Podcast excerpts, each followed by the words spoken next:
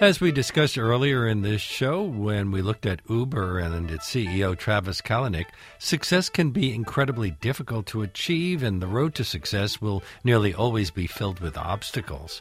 What's also evident in the Uber story is that some of the people who do become the most successful are not always the most admirable.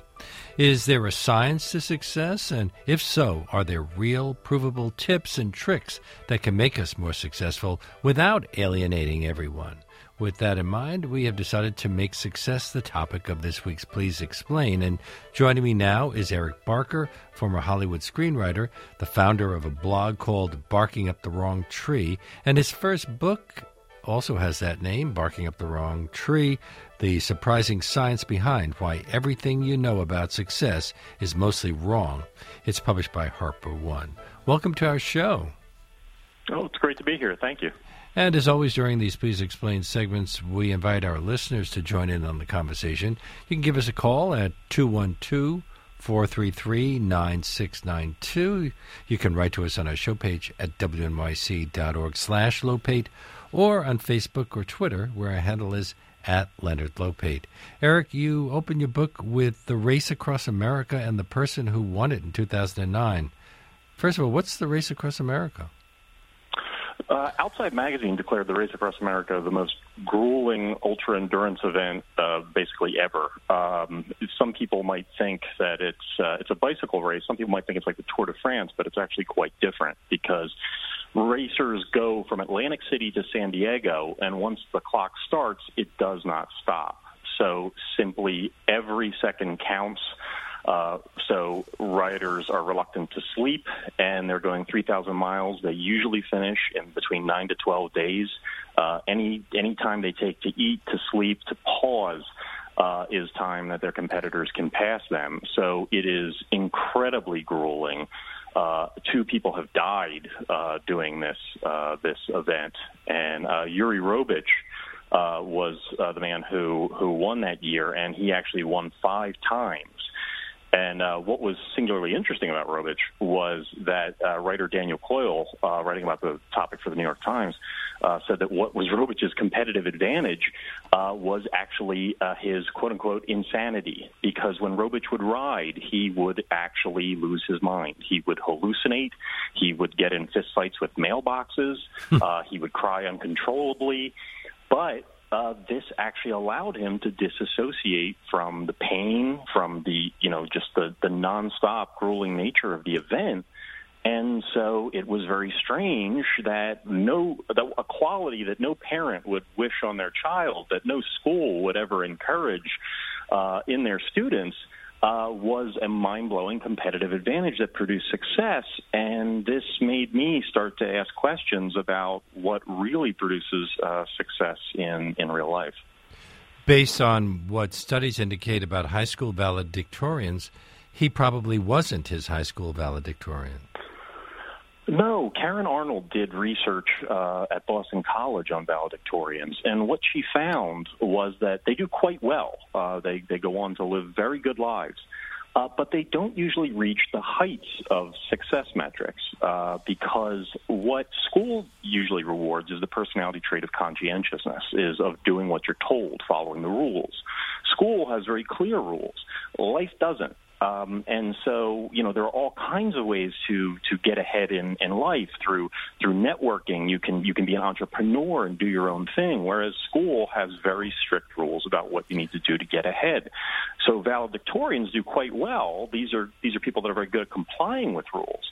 Another thing uh, Arnold uh, found was that school rewards being a generalist. So if you you might be very passionate about math but you need to stop studying math, even if you love it, so that you can get A's in history and English and other classes. Whereas life is much more likely to reward you for being a specialist. So in life, uh, you know, if you are excellent at math and become a fantastic computer programmer, uh, but you are terrible at history and English, uh, Google's not going to care. Uh, Google's going to be very happy to pay you for your specialty in mathematics and programming, and be, you know, un- uninterested in uh, those other things. So valedictorians do well, but when you look at the height of success metrics, uh, there was actually research done on the Forbes 400, the 400 richest people. and some of them went to college, some of them went to Ivy League colleges, and some of them either didn't go to college or dropped out of college.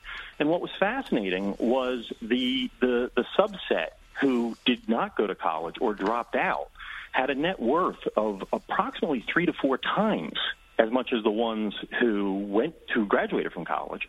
And the, the subset of dropouts or never attended uh, actually exceeded the net worth of those who, who graduated from Ivy League universities.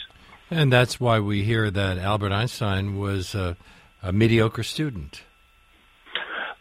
Steve Jobs uh, dropped out of college. Mark Zuckerberg dropped out of college. Bill Gates dropped. We have we have a long list um, because what we see there is that when you get to the extremes, um, you know the, the, the rules bend a bit because people can people can be passionate. People who choose to to exercise their signature strengths those unique qualities that that that make them different, or people who leverage what uh, Harvard Business School professor Gautam Mukunda calls intensifiers, and those are qualities that are can be negative at the mean. Those are qualities that that in general are bad. So Jure Robic's insanity uh, is generally bad, but in the right context, they can actually be a, a competitive advantage that devastates the competition. Well, it sounds like I was headed for success. I was a C plus student in in high school, and then I dropped out of college. Did I go wrong when I went back to college and graduated? Uh, not necessarily. On average, uh, people who, who go to college, who graduate college, you know, do do quite well. You know, it's more about that alignment between uh, signature strengths. Uh, a lot of the work on that has been done at the University of Pennsylvania by uh, by Martin Seligman and others. So finding those unique qualities you have, which you know, which are which are which are real strengths. You know, things you're passionate about, things you're good at realizing those, encouraging those, and then the second part is is uh, what uh, Boris Groysberg at Harvard Business School calls uh, picking the right pond, and that is finding a place that rewards those signature strengths, as opposed to find, you know realizing what you're good at, but the place that you're working at or the environment you're in doesn't really respect or reward uh, those those unique abilities that that you have. But when you align signature strengths and intensifiers, knowing yourself. Uh, with a, a, picking the right pond, finding environment that rewards those qualities, that's when you're on your path to success. And often, uh, when I speak to successful people, they'll tell me, "Well, my father wanted me to be a lawyer, but I really preferred to write or whatever it was that they have done." Uh, in some cases, they might have become lawyers and uh, not done well simply because that wasn't their calling. On the other hand, somebody else might have been perfect for law.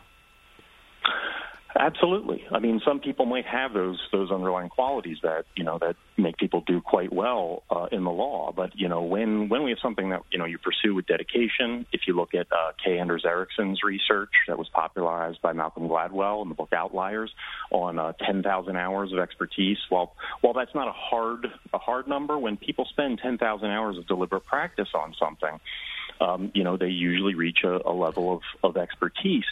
And you have to ask yourself, what makes someone spend 10,000 hours uh, on something? And there's a, a, level of, you know, sometimes of obsessiveness uh, or, or passion. So that's where you start to see these people who do, who are statistical outliers, who are not the valedictorians who are just kind of playing the game, people who are extremely passionate about what they do.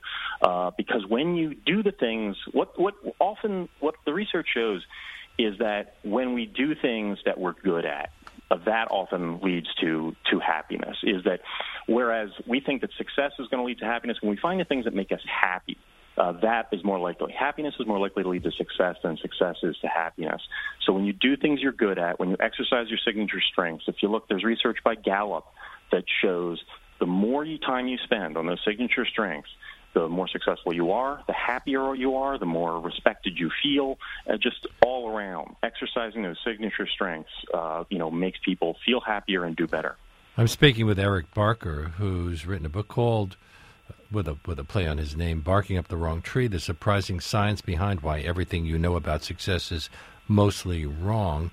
And we invite your calls at 212 433 9692. If you want to join the conversation, you can write to us on our show page at WNYC.org or on Facebook or Twitter, where our handle is at Leonard Lopate. There are also studies about leadership, and uh, it turns out there are two types of leaders. Can you talk about that? Yeah, that's that's research by Gautam Mukunda at Harvard Business School. And uh, what was interesting was uh, on my blog, Barking Up the Wrong Tree, uh, I had been looking at uh, research for a long time on leadership, and a lot of it was contradictory. And this had, you know, really confused and bothered me a bit because some research showed that leaders uh, weren't that important. That if you had a team of A players, they would self organize and that they didn't really need some figurehead taking all the credit. However, you saw other studies that showed leaders can inspire, they can motivate, they can provide uh, direction, and that they were critical to the to the success of, of organizations. And it just seemed completely contradictory. And this was finally cleared up when I spoke to Gautam. and uh, basically what he found was the reason for this split was there were two different kinds of leaders, which he called filtered and unfiltered leaders. And filtered leaders uh, are basically people who rise up through the system and pass through all of the uh, the checks and balances and check all the boxes. So if you were looking at uh, if they were looking to to bring in a new have a new CEO for a country a company like General Electric, that person rising up through the ranks uh, would have to pass you run the gauntlet of all the usual uh, checks and balances and what would happen was the people who rise to the top, who who were who were really in the running, those few candidates, would be basically indistinguishable because they would have been vetted so strongly. And that's why you saw the result where leaders don't really make a huge difference because in this kind of system where filtered leaders run through so many checks, it, it kind of steam cleans the differences out of them. But, but haven't we had second, presidents who are both filtered and unfiltered leaders? Right now, we probably have an unfiltered leader.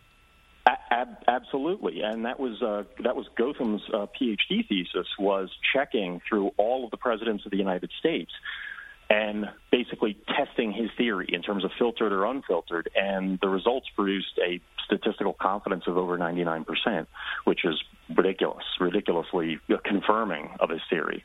Uh, and that's what you see is that unfiltered leaders, uh, they don't go through the stand. They're entrepreneurs who do their own thing. They're uh, the people who, uh, when when a, when a president steps down or, or is assassinated and the vice president rises, you know, you have people who weren't who didn't go through the standard checks and balances, and they tend to produce huge sweeping changes. Often those changes are negative, but sometimes those changes are, are great positives. Abraham Lincoln would be considered an unfiltered leader. He ended slavery. So it, it, it can vary, but what you're getting is someone who hasn't passed through the standard filters, so they produce big changes, often negative, sometimes positive. And Trump would definitely fall into the category of unfiltered. But uh, filtered would suggest that they've had a lot of experience in the field, whether we're talking about politics or something else. Isn't that a positive? It depends because it depends uh, upon the situation that you're in. So, if uh, the the country you're talking about or the industry you're talking about is in good shape, everything's running smoothly, you know, going with a filtered leader is a good idea because they know how things work and they're going to play by the standard rules. Uh, if things are not going well, then you know, going with the tried and true uh, isn't working, and it's going to just dig the hole deeper. So when industries are not in good shape, when countries are bad, and they need change, then it's a good idea to have an unfiltered leader and take the risk uh, when change is essential. The reason I ask is uh, recently uh, did an interview in which we looked at.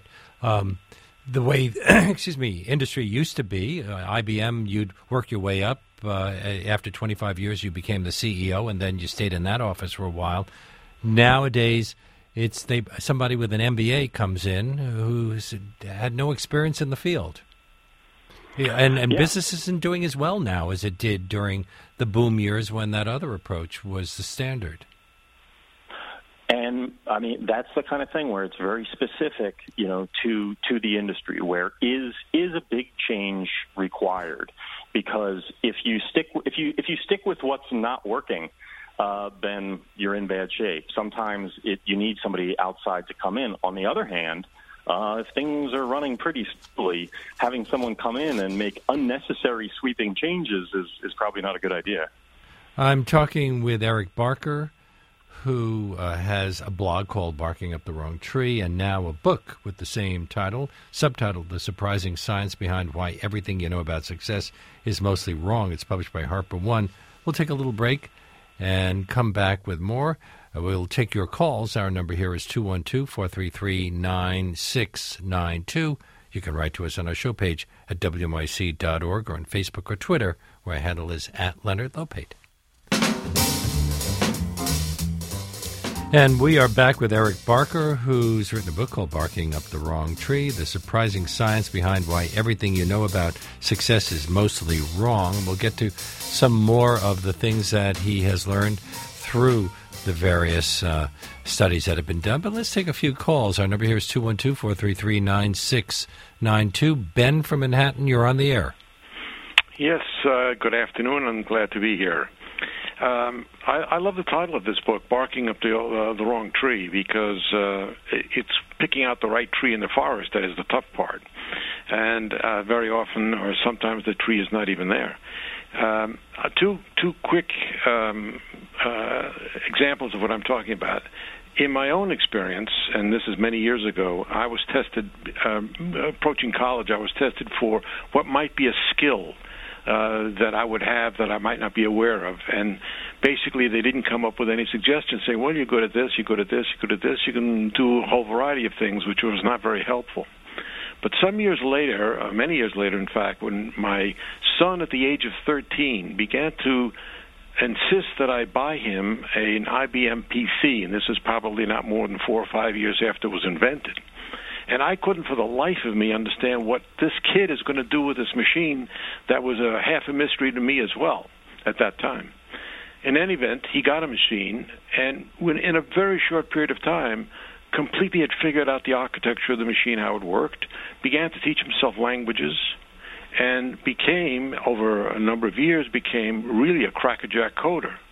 Something that obviously was well beyond the kind of thing that I could have understood at that time, although later on, of course, I did.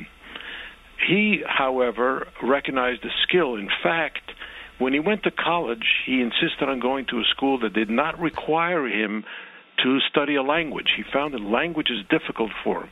Yet he became a terrific coder, which basically is writing a language.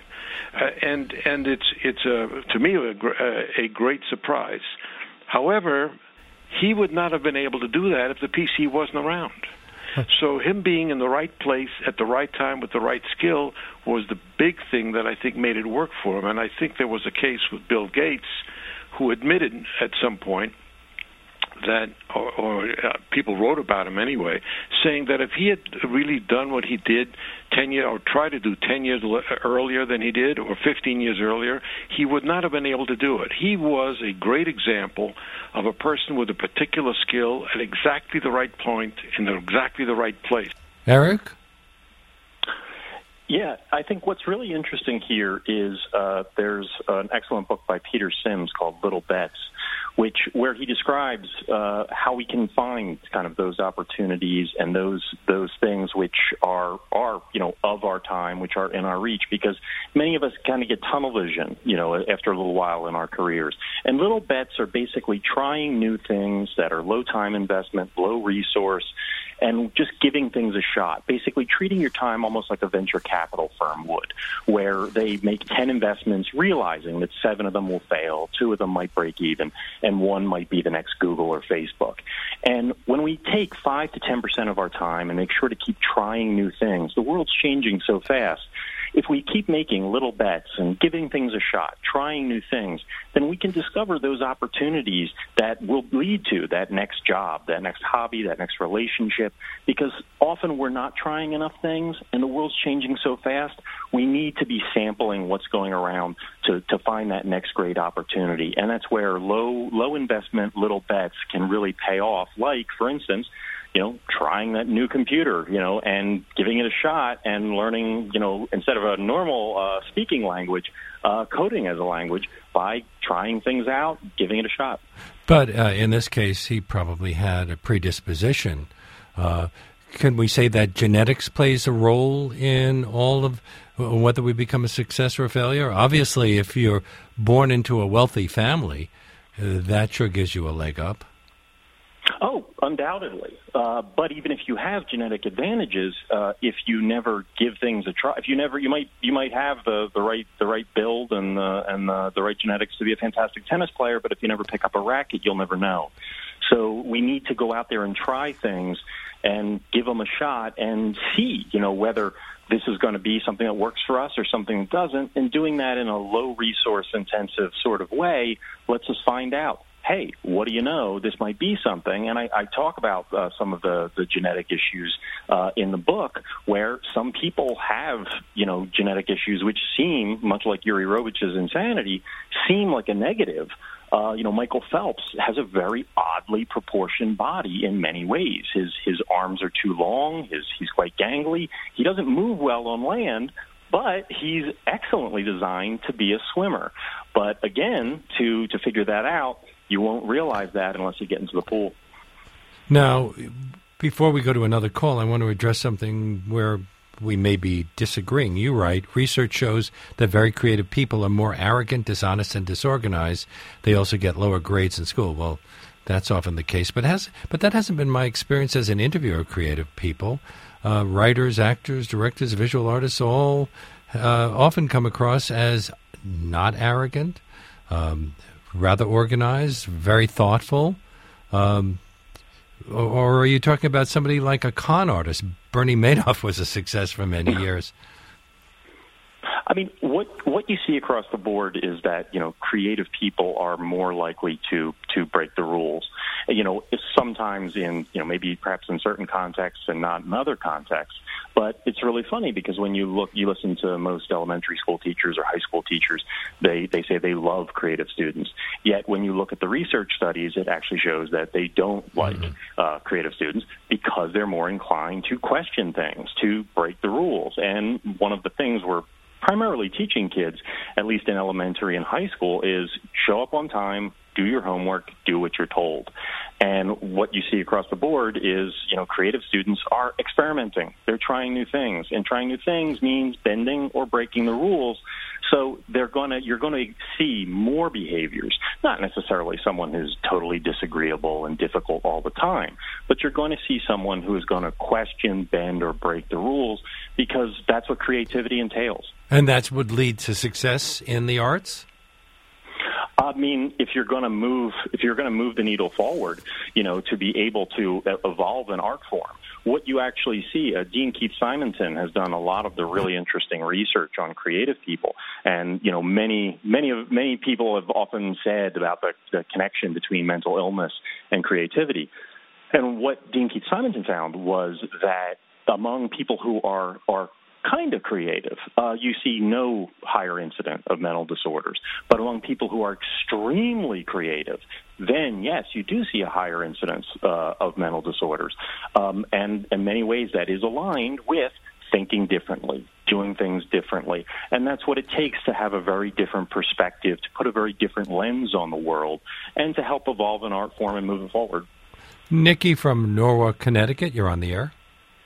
Hi. Thank you so much for taking my call. Uh, I'm a huge fan. Um, as I was listening to this, I'm I'm pretty much the person you've been describing all along. I was valedictorian. I did very well in school, and I went to college. I got a degree in computer science, actually, engineering. And for a few years, I was a programmer full time, um, about four years, and then I quit because I wasn't finding it fulfilling. It was kind of what you were saying, also um, finding the right. I, I think you said pod. Oh, pod, and, yeah. And you also write about quitting in this book. Yeah.